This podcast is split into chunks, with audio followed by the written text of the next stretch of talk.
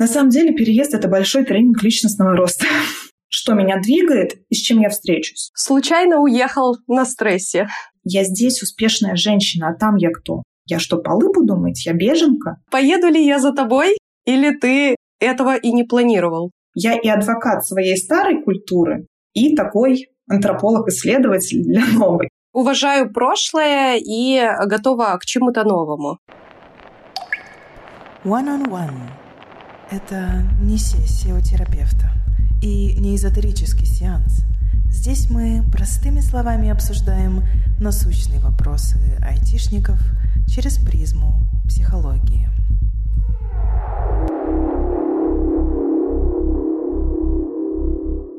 Всем привет! Это подкаст One on One. Меня зовут Вика, я из Space 307. Сегодня мы обсуждаем тему релокации и адаптации на новом месте. С нами в студии сегодня Полина Цветкова, психолог сервиса Альтер. Полина, привет! Рада сегодня быть с тобой здесь. Расскажи немного о себе.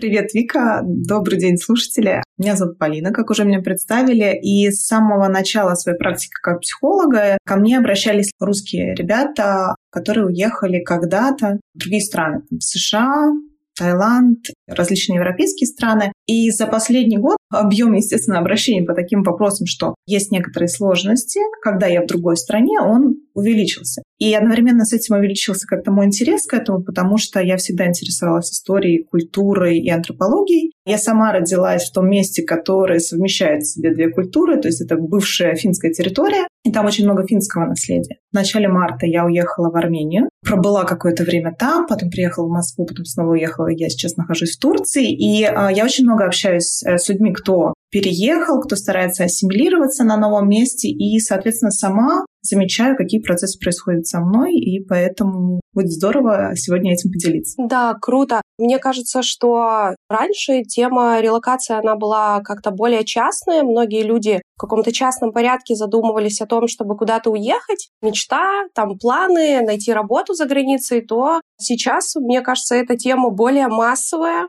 она актуальная. И я со своей стороны замечаю, что ребята переезжают, мои знакомые меняют место жительства по разным причинам. Это и смена места работы, переезжают бизнесы, кто-то переезжает с семьей, кто-то переезжает с друзьями. И я замечаю такую штуку, что кто-то переехал и восхищается новым местом, на побережье Турции, как тут круто, офигенная погода, новые места, наслаждение жизнью, а кто-то, наоборот, переехав, говорит, как тут грустно, я вдали от э, семьи, я вдали от э, любимых мне людей, я все еще тут, я остаюсь, и вроде бы я приняла решение остаться дома, там, где я и сейчас нахожусь, но у меня внутри все равно, и мне кажется, у многих возникают такие ощущения, что как будто бы я иногда сомневаюсь, может быть, мне переехать? Вроде бы там круто, слушаю кого-то другого и такая, да нет, это очень сложный процесс. Мне кажется, в такой ситуации очень многие люди сейчас. И как понять, хочу ли я действительно переезжать, либо я хочу остаться, как э, не быть подверженным просто мнению окружающих тебя людей, которые уже уехали, либо кто еще не уехал, но тоже думают. Ты затрагиваешь очень э, важный момент, что сейчас это становится более массовым, соответственно, мотивация, по которой уезжают люди, она тоже очень разная. И разные обстоятельства переезда. У кого-то это действительно такой волевой акт, потому что я решила, я переезжаю. Это мое решение. Мотивация, когда более внешне, условно, переезжает компания там за пять дней, да, как, например, было в марте, и времени на принятие решения его вот столько. Надо это решение принимать крайне быстро, и когда я принимаю его решение там, за пять дней, естественно, потом могут пойти немножко другие процессы. Как понять, если у нас есть время, а хочу ли я переезжать? Но вообще неплохо бы понимать, ну, в какую страну, да, и вообще, что я знаю про эту страну. Такая часто, знаете, фантазия, да, с чего начинается вообще мысли о переезде, это фантазия. Неплохо было бы пожить в Париже, условно. Город, наверное, окруженный большим количеством мечт, романтическим ореолом. Неплохо было бы для начала приехать и увидеть реальную картинку Парижа. Дальше понимать, как говорится в анекдоте в старом, одно дело туризм, другое дело иммиграция. Как там будет обустроена моя жизнь? То есть чем больше вы узнаете про страну, о которой думаете переехать, тем будет лучше. Да? Этот этап часто называют преадаптацией. а когда я заранее еще узнаю про страну, куда я собираюсь ехать. И потом некоторые люди принимают решение рационально, интуитивно, ощущенчески. И тем, кто рационально, достаточно просто составлять, что там будет, для чего мне переезжать, что я там увижу, да, что я получу, что произойдет в моей жизни. Просто можно пунктами расписывать, что позитивного, что негативного, да, абсолютно. Очень важно включить такой пункт, какую цену я за это заплачу. Не только о цене на авиабилеты или на аренду квартиры, а о том, что я потеряю, когда перееду сколько усилий мне придется предпринять, чтобы адаптироваться. Для тех, кто принимает решение интуитивно или кому не хватает рациональной части. Если хватает рациональной, я очень часто со своими клиентами предлагаю прям постоять в точках, обозначить их как-то в пространстве. Это либо кабинет да, до отъезда был, либо даже онлайн. С ноутбуками ходит клиент. Вот эта точка, где ты остаешься, Можешь э, ее там себе как-то организовать прямо из предметов. Можешь принять в ней какую-то позу. Как тебе здесь, да, как твое тело себя здесь ощущает, какие мысли здесь посещают. И то же самое. Потом иди в другую точку, ты вот в этой стране. Как тебе здесь? Что тебя окружает? Даже когда человек выбирает между двумя странами, такое можно делать. Естественно, тут крайне важно опираться вот на себя. Такое часто бывает сейчас, например, с партнерами, партнершами людей, кто уехал из-за работы, да, там в первые, допустим, месяцы весны. Они уехали со своим любимым человеком. Но что они будут делать в этой стране? Тоже такой большой вопрос, и очень важно его для себя заново и заново задавать, чтобы найти ответы, чтобы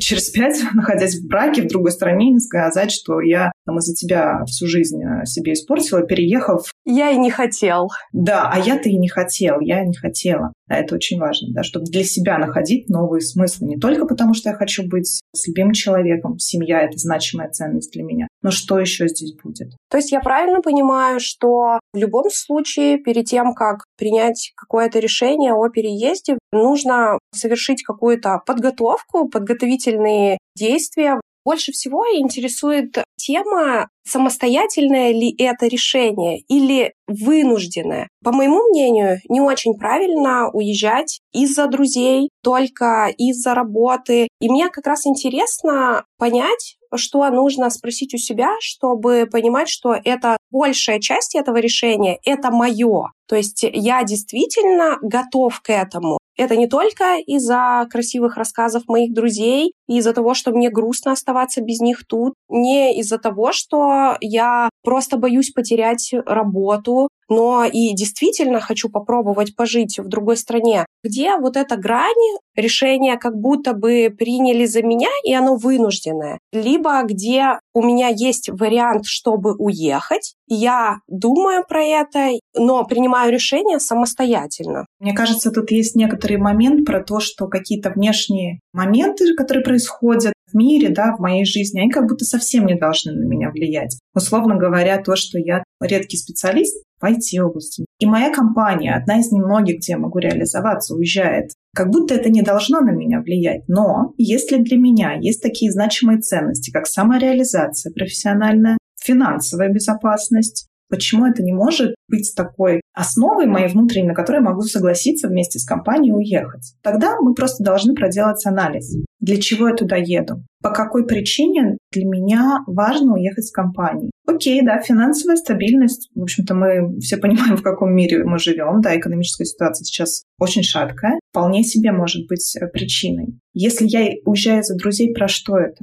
Для меня ценны мои друзья. Для меня ценно оставаться с возможностью контактировать с ними, да, потому что, например, друзья, вот это понимание, что уезжают 80% моих друзей, например, было лично одной из моих причин. Уезжают 80% моих друзей, я не понимаю, что сейчас будет происходить внутри страны. И у меня есть страх остаться без тех значимых людей, которые ну, были со мной рядом в очень тяжелый момент в моей жизни. Почему нет? Это тоже про ценность связи, про ценность человека в моей жизни. Я проделываю анализ. Да, ну и про свои ценности в первую очередь. Это про страх остаться одной или все-таки про ценность этих людей? И даже если это страх остаться одной, почему нет? Если есть возможности, для себя понимать, окей, я приеду туда к своим друзьям. Понимать, что дальше будет все равно какой-то этап адаптации, что это не просто я приехала и продолжаю тусоваться со своими друзьями по барчикам. Я там буду работать, а там будет абсолютно другое окружение, другая культура, да, особенно с учетом, куда сейчас переезжают. По языкам, например, э, Армения, там много кто говорит на русском, но сейчас там много приехавших армян из Ирана, и они совсем не знают русский. То есть все равно это некоторая адаптация будет идти.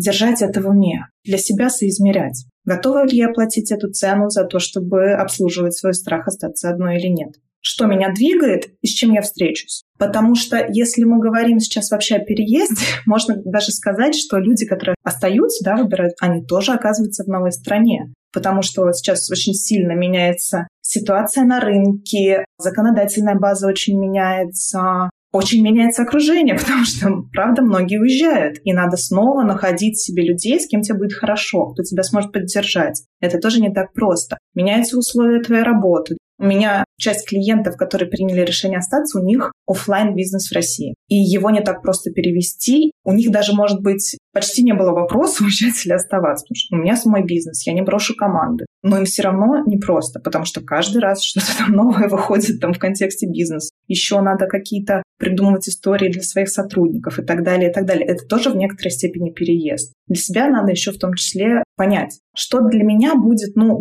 сохранней. Давайте откровенно называть то, через что мы проходим, это кризис большой. И от него, ну, сложновато спрятаться. Для меня, чтобы сохранить там мое ментальное здоровье, что для меня будет полезней? Остаться и справляться с теми сложностями, которые есть, но хотя бы в своей культуре. Или уехать. И я готова ради этого адаптироваться в новой культуре. Что делать, если вы все-таки переехали, смотрите на окружающую себя действительность, таки нет, я не хочу, я не хочу здесь жить, я сюда вынуждена вообще приехал, да, там у нас увезли в Армению, я там, может быть, не против пожить в другой стране, но не в Армении. Просто потому что как-то мне не близко это, тем более там я привык жить в большом городе. Случайно уехал на стрессе.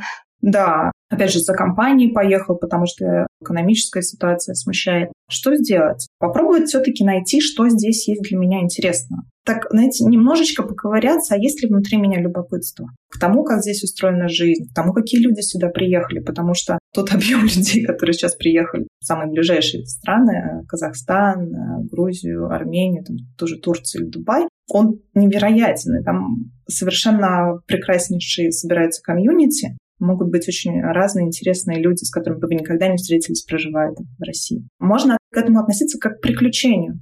Просто попробовать сделать такой рефрейминг этой ситуации. Представить, как будто бы это временно для себя. Просто хотя бы, что это приключение. Вот я в новой культуре. Что я буду делать? Я не знаю. Я там как Марко Поло, который путешествует и узнает. Просто попробовать на это по-другому посмотреть. Не то, что это какое-то событие, которое со мной случилось, и оно отвратительное и ужасное. Эксперимент. На самом деле переезд — это большой тренинг личностного роста. Любой. Да, желанный, нежеланный. Выращивать какие-то части себя, которые, возможно, до этого вы в себя даже не видели. One on one. Ты затронула классную тему про тренинг личностного роста, и мне, наверное, интересно, человек прошел все подготовительные стадии, о которых мы сейчас говорили, определил свои ценности, понял, что да, мне важно сейчас уехать, подготовил какие-то бытовые штуки и оказался уже на новом месте. Какое влияние это событие оказывает на нашу психику. Что с ней в этот момент происходит? Что переживает наша психика в этот момент. Есть разные подходы.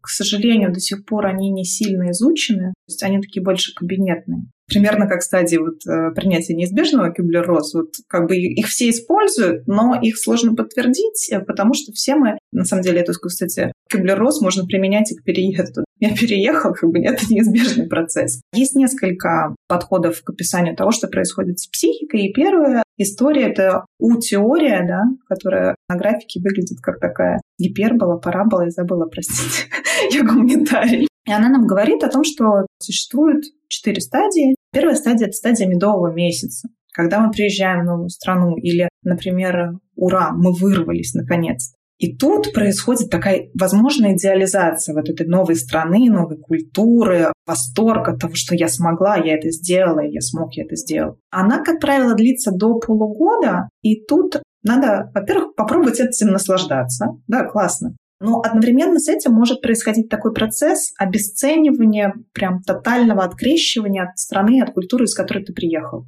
Вот это не очень хорошая история, но это вам аукнется потом, потому что это скорее на следующих этапах это уйдет э, в более жесткие депрессивные состояния. Вы можете критиковать, можете говорить о том, какие там есть минусы, но обязательно помните о том, что эта страна вам все равно многое дала в любом случае. Да? Наслаждайтесь, понимайте, что это конечно. Очень часто хочется подзастрять в этой стадии, когда она начинает снисходить на нет, очень хочется, вот ты заметишь, что, что это не так. Не приезжают таксисты, когда обещают, или не выполняются договоренности, или не подписываются договоры, и вам некомфортно от этого. Потому что, например, в Армению точно они очень много на честном слове, но нам это некомфортно. А для них договоры — это как будто вы им не доверяете а вам от этого некомфортно, но вы всеми силами пытаетесь на это не обращать внимания. Нет, прекрасная страна, тут горы, тут озеро, смотрите, какая вкусная еда, какие армяне радушные. Да? Я прошу прощения, что у меня больше всего примеров про Армению, потому что я там прожила пять месяцев, получается. Период влюбленности заканчивается. Да, да, все как в отношениях. Да, и начинаются появляться какие-то недостатки, но ты все еще хочешь вернуться в этот первый месяц. Да, все так. И, как правило, медовый месяц со страной, он длится до полугода. У всех по-разному. И наступает, естественно, такая стадия разочарования. И это нормально. Не идеальность, это данность. Что-то есть позитивного в новой стране, что-то то, что вам не подходит. Более того, в этой стадии разочарования мы можем начать разочаровываться в себе. Зачем я уехал? Даже не только зачем я уехал, а скорее, что к 30 годам у нас есть какое-то представление о себе, что я там достаточно умная, я справляюсь с своими профессиональными обязанностями, я вообще многого достигла. А тут я могу столкнуться с тем, что я не понимаю, как мне вести диалог, я не понимаю, как мне найти себе ремонтника. То есть каких-то вот таких элементарных вещей. Я не понимаю, на каком языке мне начинается диалог. По-разному могут отнестись. То есть вот эти вот сложности, которые возникают просто потому, что нам надо вливаться в новую страну, в новую культуру. И об этом очень важно помнить. Мы это все когда-то проходили. Когда мы были детьми, мы все вливались в культуру человеческую. Просто когда мы дети, нам это легче. У нас очень многие процессы, они спонтанные, неосознанные и механистически происходят. Потом мы вырастаем, у нас эти психические функции, они меняются, они должны быть более намеренными, нам нужно осознанно их применять. И это, конечно, сложно. Поэтому, да, очень часто же бывает, что приезжает семья, через два года дети уже просто как бы как нативы там живут, а родители все еще где-то там в процессе адаптации. Просто важно помнить, что это такая штука опорная. Я когда-то это проходила. Если вы переезжали из другого города, например, из Санкт-Петербурга в Москву или еще куда-то, вы тоже в маленьком формате проживали эту адаптацию, просто это была та же культура. Когда мы осуществляем переезд из города в город, мы тоже снова проходим процесс ассимиляции адаптации. У нас новые друзья, у нас новое окружение, просто городское окружение. Может быть разница, если я, например, переехала из какого-то небольшого города на Дальнем Востоке в Москву. Там и в целом и такая идентичность разная у людей. Поэтому э, вы можете брать этот свой опыт и просто как минимум на него опираться. Я это уже проходила, я справлюсь. А на этой стадии очень много действительно вот этих вопросов, а зачем я уехал, и возвращение назад. Наверное, и хотела предположить, что, мне кажется, как раз где-то через полгода люди потихоньку э, начинают возвращаться обратно, понимать, что там не так классно, как им казалось э, изначально. А те, кто остаются, что с ними дальше? Если они продолжают, то наступает такая стадия депрессивная, подстадия или стадия, когда там накрывает тоской по родине. ну, по родине не как э, по земле, да, а по родине, как по людям, которые меня окружали, по тому образу жизни, который у меня был. Еще же что происходит? Очень сильно переезд бьет вот как по нашей самооценке, так и по нашей идентичности. И некоторые по-разному с этим обращаются. Кто-то, опять же, открещивается и очень расстраивается, когда кто-то вдруг понимает, что перед ним иностранец или иностранка. А кто-то, наоборот, вот я сейчас всем покажу, какие мы классные. Тут еще момент того, что очень часто, когда не работа нас перевозит, да, а когда мы сами, например, решаем переехать, мы очень часто теряем в социальном статусе. Я не знаю, смотрела ли ты сериал «Теория большого взрыва»? Нет, не смотрела. Там есть э, забавный эпизод, когда а, физики-ядерщики американские вот в этом научном институте, у них там какая-то игра типа «Что, где, когда» или что-то вроде этого. Физики-ядерщики там, собственно, ученые, там, и все разбивают по командам, но есть команда уборщиков. И на самый сложный вопрос отвечает человек из команды уборщиков. Правильно. Что происходит? А он говорит, а я как бы, у вас здесь уборщик, а в России я вообще-то физик-ядерщик. У меня была клиентка, а, которая в самом конце февраля, она мне сказала, что вот они планируют уезжать, и я у нее даже попросила эту фразу, потому что она очень ярко символизирует те опасения, которые есть у человека, когда он переезжает. Она предпринимательница, и она мне говорит, я здесь успешная женщина, а там я кто? Я что, полы буду мыть? Я беженка? Вот этот кризис идентичности, как я себя оцениваю, какой группе я себя причисляю, да, там, успешных женщин, предпринимательниц, а там кто я? Он, конечно, происходит тоже на этой стадии, может э, в каких-то таких а, тяжелых проявлениях перейти, конечно, и на психосоматические расстройства, и на какие-то другие тяжелые истории. Здесь очень важна, конечно, поддержка социального окружения. Мои коллеги делали группы, например, для экспатов. Особенно сейчас очень много экспатских чатиков э, в Телеграм, в той же Армении. Даже я сейчас нахожусь в Турции, в Каше. Здесь отличнейшая комьюнити, которая может стать поддержкой. Обязательно продолжать э, развивать поведение, которое адаптивно новой стране. Все равно продолжать общаться, идти на работу, если вы устраиваетесь на работу в новой стране, узнавать их способы проведения досуга и пробовать его для себя, потому что как я сказала, что тренинг личностного роста, тренинг открытия себя. Возможно, вы про себя что-то узнаете. Оказывается, мне нравится воскресенье проводить не в магазинах, да, потому что в Европе все э, магазины закрыты, и я теперь люблю проводить дома, смотреть мультики, чтобы ко мне приходили друзья, мы там готовили совместный ужин. Как-то организовать себе эмоциональную переработку. С проживания всех тех чувств, там, тоски, злости, да, на новую культуру у вас может развиться злость, и на старую тоже. Из-за того, что так, вот повели себя в моей стране, мне пришлось уехать. Окей, если эти чувства есть, пусть они будут. Если чувствуете, что вы застреваете, возможно, имеет смысл профессиональная поддержка. Обратиться к психологу, опять же, пойти в какую-то группу поддержки. Много сейчас благотворительных инициатив, в том числе у Альтер, например.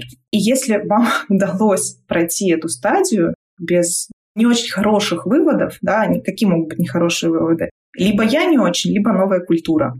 Если я не очень, то я пытаюсь вот это все свое прошлое выкинуть. Если я выкидываю прошлое, у меня за спиной ничего нет, мне не на что опереться. Я стараюсь всячески просто отгородиться от этого. Если я делаю вид, что эта культура плохая, я очень сильно замыкаюсь, и получается вот этот эффект Брайтон-Бич, когда там оказывается, говорят, так это же 90-е. Люди не идут дальше, они застревают в том а, месте, в том моменте временном, когда они переехали.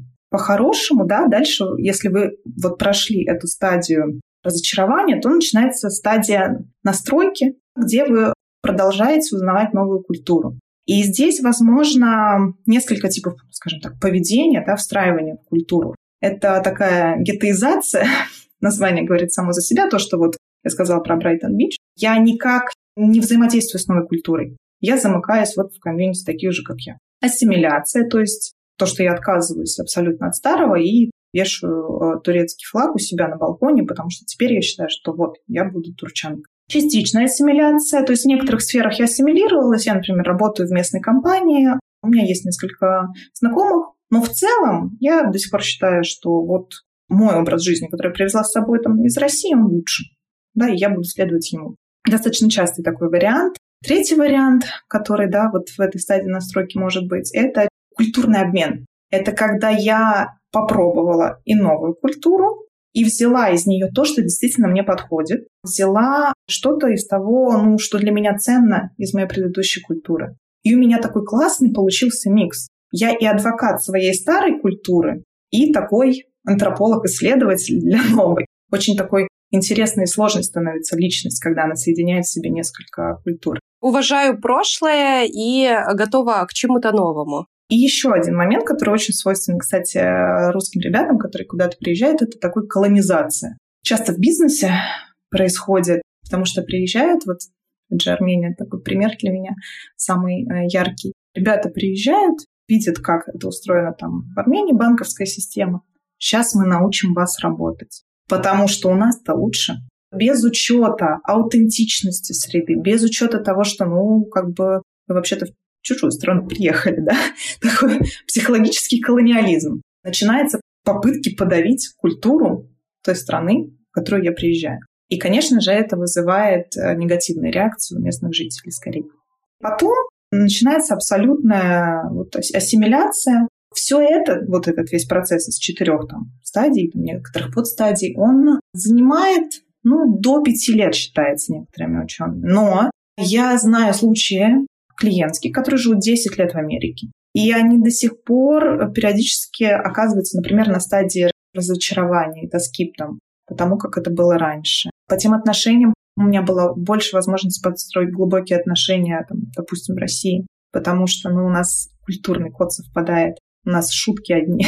Мы смеялись над одними и тем же мемами. Есть такое ощущение поверхностности отношений с э, локалами. Поэтому я бы говорила не о том, что это вот такая вот прекраснейшая линия, которая когда-то закончится. Мне кажется, что периодически мы все равно будем туда возвращаться. И это нормально. Это, знаете, как периодически вспоминать свою первую любовь. Ну, так вспомнить, да, я со светлой грустью, было мило. Или школьные годы.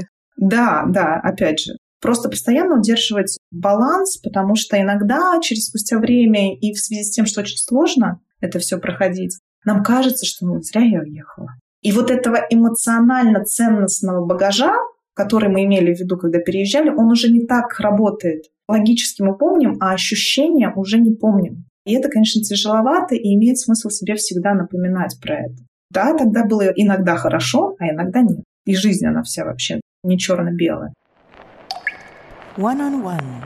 У меня еще такой вопрос а, по поводу тех, кто в связи с последними событиями либо уехал один раздельно от э, своей второй половинки, семьи, либо тот, кто остался один, и ему пришлось э, отпустить ту же вторую половинку куда-то за границу. Как я считаю, что это довольно сильное испытание для отношений, сто процентов. Как в такой ситуации, во-первых, сохранить отношения, душевное спокойствие и пережить э, этот момент, когда кто-то уехал, а я остался. Либо наоборот. Там обостряются все наши моменты, как мы в целом чувствуем себя в отношениях, насколько безопасно. Все кризисы, они обостряют те моменты, которые действительно важны, а те, которые, там, не знаю, мелкие ссоры, которые были не важны, они выкидываются, шелуха все уходит, и становится важным, там, допустим, чтобы мы действительно были вместе. Или наоборот, когда я там за эти отношения цеплялась, цеплялась, цеплялась, а тут вот мы разъехались, так думаю, ну и нафига мне оно надо?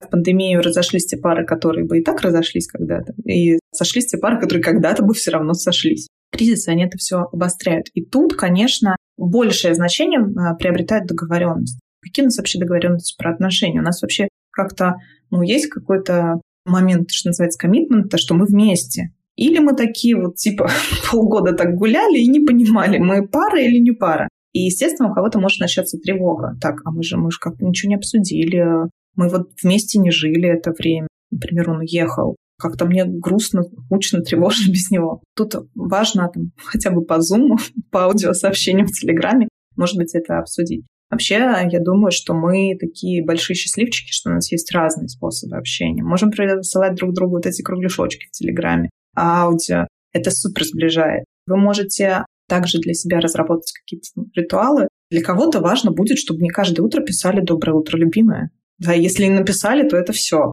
Что-то не так.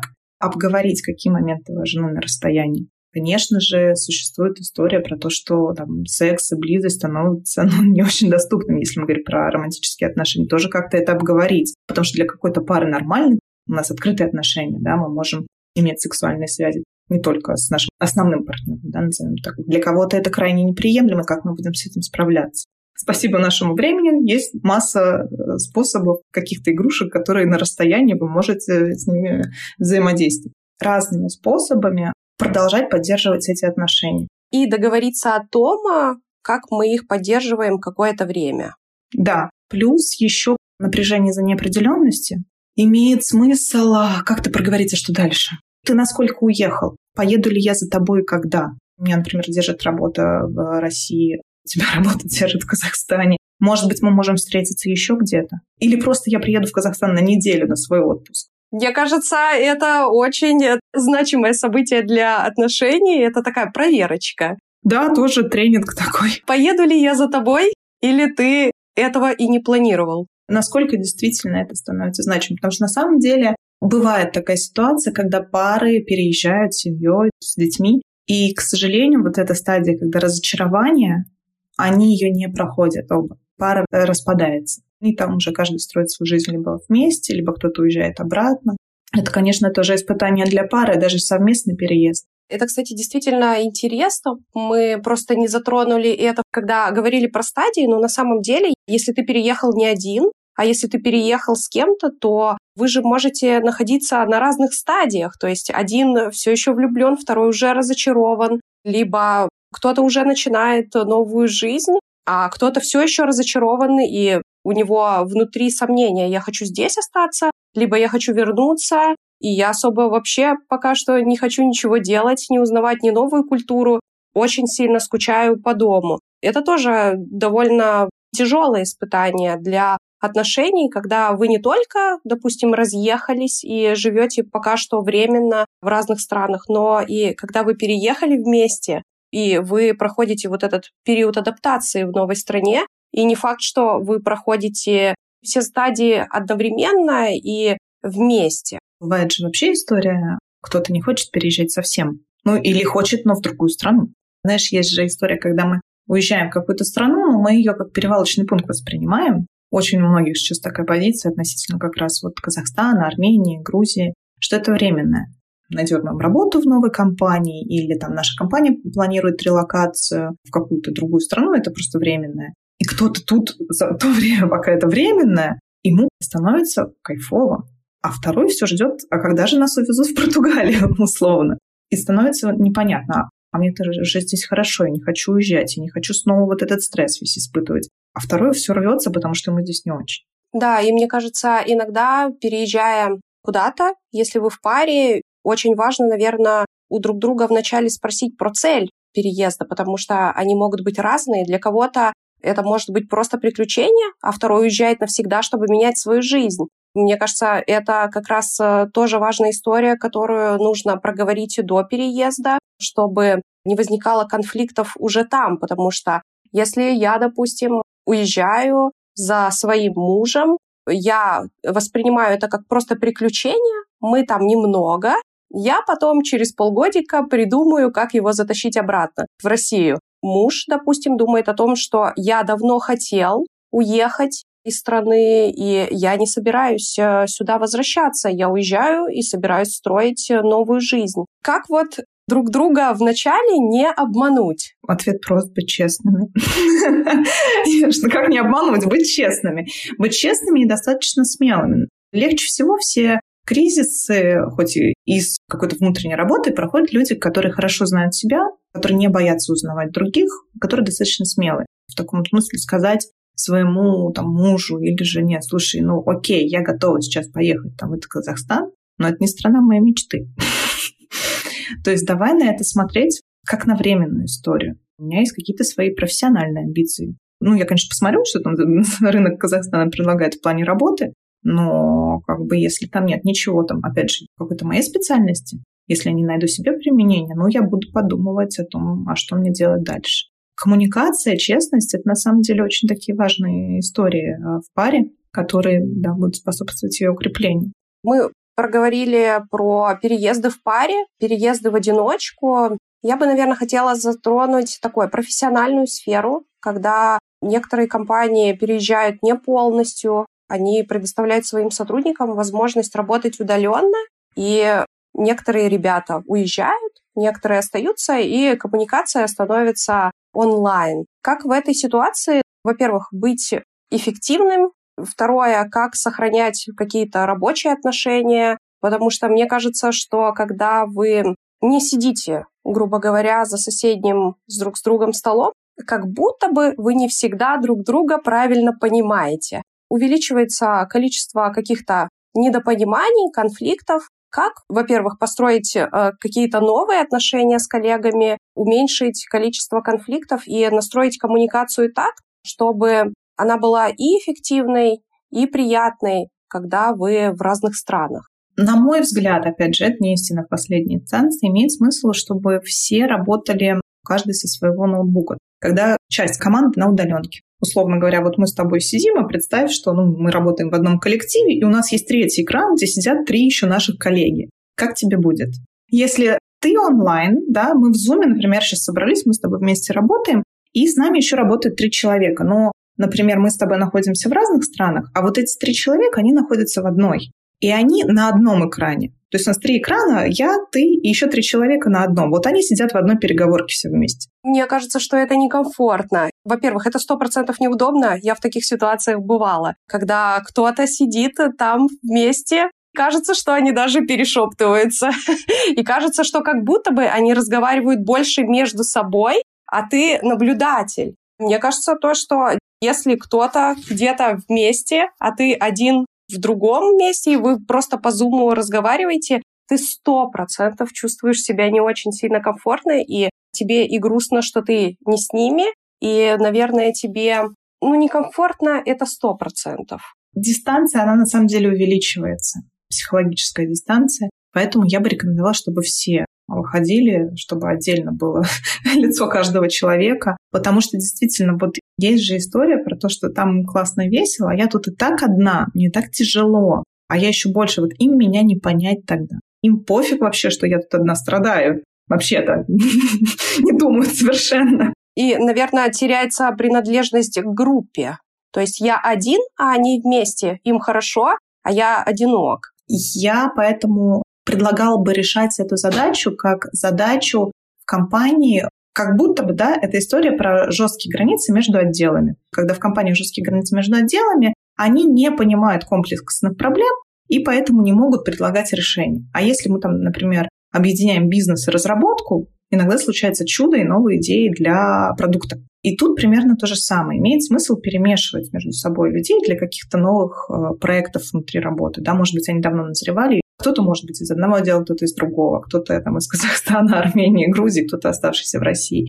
Вот этот момент того, что мы как будто разрознены, разорваны, мы недопонимаем друг друга, он чуть снижается. Это на самом деле нам очень помогла пандемия немножко потренироваться там HR, придумать какие-то штуки, которые рабочие, и можно использовать тот опыт. Но, к сожалению, все-таки той динамики, которая возникает в живой офлайн группе ее не добиться онлайн. Это для меня и для моих коллег многих вопрос, что с этим делать. Потому что, например, если я работаю в офисе, и у нас был там такой напряженный разговор, допустим, с моим руководителем, а, не знаю, через два часа мы сталкиваемся с ним на офисной кухне, и он, как ни в чем не бывало, абсолютно дружелюбен ко мне, мы перекидываемся какими-то шуточками, я расслабляюсь. У меня нет уже этой фантазии, господи, я отвратительный работник, меня скоро уволят. И так тут в другой стране один, а сейчас я потеряю работу. Это напряг, он снимается за счет общения на работе, но вне рабочего контекста.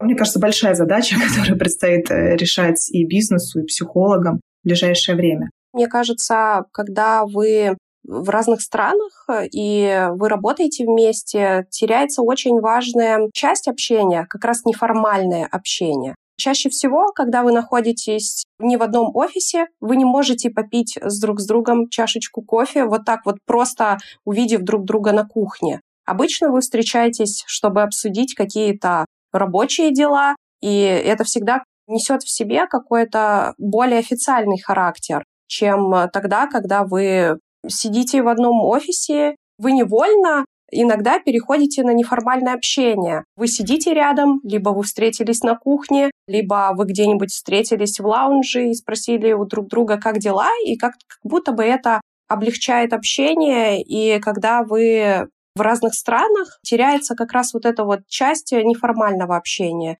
И иногда, как вы сказали, поссорившись с начальником, если через два часа встретишь его на кухне, и он как ни в чем не бывал, и ты такой, фух, походу все хорошо. А тут ты остаешься один на один с собой после общения с начальником, и, наверное, ты еще невольно додумываешь что-то, какие-то последствия, которые могут быть, додумываешь что-то про себя, додумываешь что-то, о чем может думать твой начальник, и как бы сложнее проверить, как ситуация сейчас. Нужно снова созвониться. Да, и вообще вот это испытание, которое проходят вообще все отношения, при переезде, оно такое непростое, там рабочий, романтический, дружеский, потому что у вас меняется контекст проблем, которые перед вами встают. Ребятам, кто остается, там, например, в России, им уже не так легко понять и поддержать, да, если они там не супер э, эмпатичны и у них э, нет там пространства подумать о другом, пространства я имею в виду внутреннего, потому что они вообще-то остались в России, там тоже имеет смысл решать много проблем, которые перед ними э, ставит жизнь. И тогда ваши контексты перестают сходиться. Проблемы, с которыми вы сталкиваетесь, они вас уже не объединяют. И если у вас были какие-то ценностные истории, некоторая дружба, она может ну, знаете, как э, есть очень короткое стихотворение одной американской поэтессы. На русском оно звучит как «Мы возвращаемся к друг другу волнами, так любит море». Может быть, фантастическая дружба через года, когда мы можем не общаться с друг другом несколько месяцев, но потом мы переписываемся, как ни в чем не бывало, опять же, войсики друг другу шлем, кружочки записываем, все, встретились, и вот это вот снова родная душа, да, которая совпадает нашей идентичности те же. А бывает, что мы расходимся, и все. Дружба тоже имеет э, свойство иногда заканчиваться. Не о чем, не понять уже. Проще, конечно, если вы в разных странах и все равно друг друга поддерживаете. Например, там, кто-то уехал в Турцию, кто-то уехал в Португалию. Из этих стран с друг другом все равно перешучиваетесь, там обмениваетесь какими-то открытиями. Все равно это один контекст. Вы проходите один тот же процесс, хоть и в разных странах. Но бывают дружбы, и которые вполне себе могут держаться чисто на диджитал-общении. Есть такие ситуации, там клиент рассказывает, что я человека никогда в жизни не видела, но у меня такие с ним отношения, что ну, как будто прям в десна мы там, друзья с детского сада. Такое тоже бывает, потому что есть совместная какая-то активность. На работе мы делаем совместный проект, внезапно оказывается, что ну, какие-то схожие ценности. На восточном побережье Америки, а я в Австралии. Сложно встретиться, но тем не менее. Мне кажется, что мы обсудили довольно много. Я так понимаю, что ты уехала. Да, я сейчас в Турции, в Каше. Расскажи, на какой стадии принятия и адаптации сейчас находишься ты? Этому я очень благодарна. Мне свойственно любопытство, но у меня при этом российская имперская ментальность, она тоже есть. И я то в таком, о, классно, как у них устроено, почему так, да, например, очень э, часто там ругают армян, они ничего не планируют, у них все разруха. А я, смотря на это, я вижу, ребят, так у них то геноцид, то землетрясение, то война. Какое будущее? У них просто нет представления о будущем, его может не быть. Поэтому они не могут долгосрочное планирование. Они неопределенности живут, как и все мы. Но для бизнеса это почему они не, не могут нормально работать, кажется. С другой стороны, когда я сама оказываюсь в таких ситуациях, конечно, ну что ж такое-то? А в Турции я все-таки себя ощущаю все-таки туристом, потому что изначально, когда я сюда уезжала, мы уезжали просто потому, что у нас был запланированный отпуск, просто по ряду причин решили чуть задержаться, и дальше я планирую подольше посидеть в Грузии. И там, я думаю, будет много интересного. Но если я там оцениваю то, что со мной происходило там с марта по июль, да, получается, то я долго была в стадии такой скорее именно шока и отрицания. Да, ну, там много происходило. Нельзя сказать, что это исключительно из-за страны, что нет, я тут совсем ненадолго. Но так и получилось. Мне кажется, я только вот на этой стадии была. Даже если мы сравним временной период, 5 месяцев.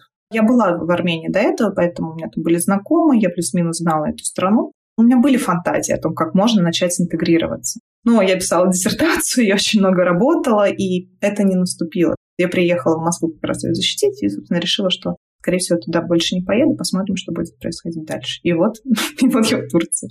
Есть стадия разочарования в том смысле, что я понимаю, что нет такой страны, в которой я бы хотела прям жить. Потому что как раз я знаю очень многие плюсы и минусы. Есть плюсы, но за них, э, условно говоря, надо платить минусами. Я скорее ориентируюсь на то, где у меня, возможно, профессиональная реализация, и на друзей, да, на окружение.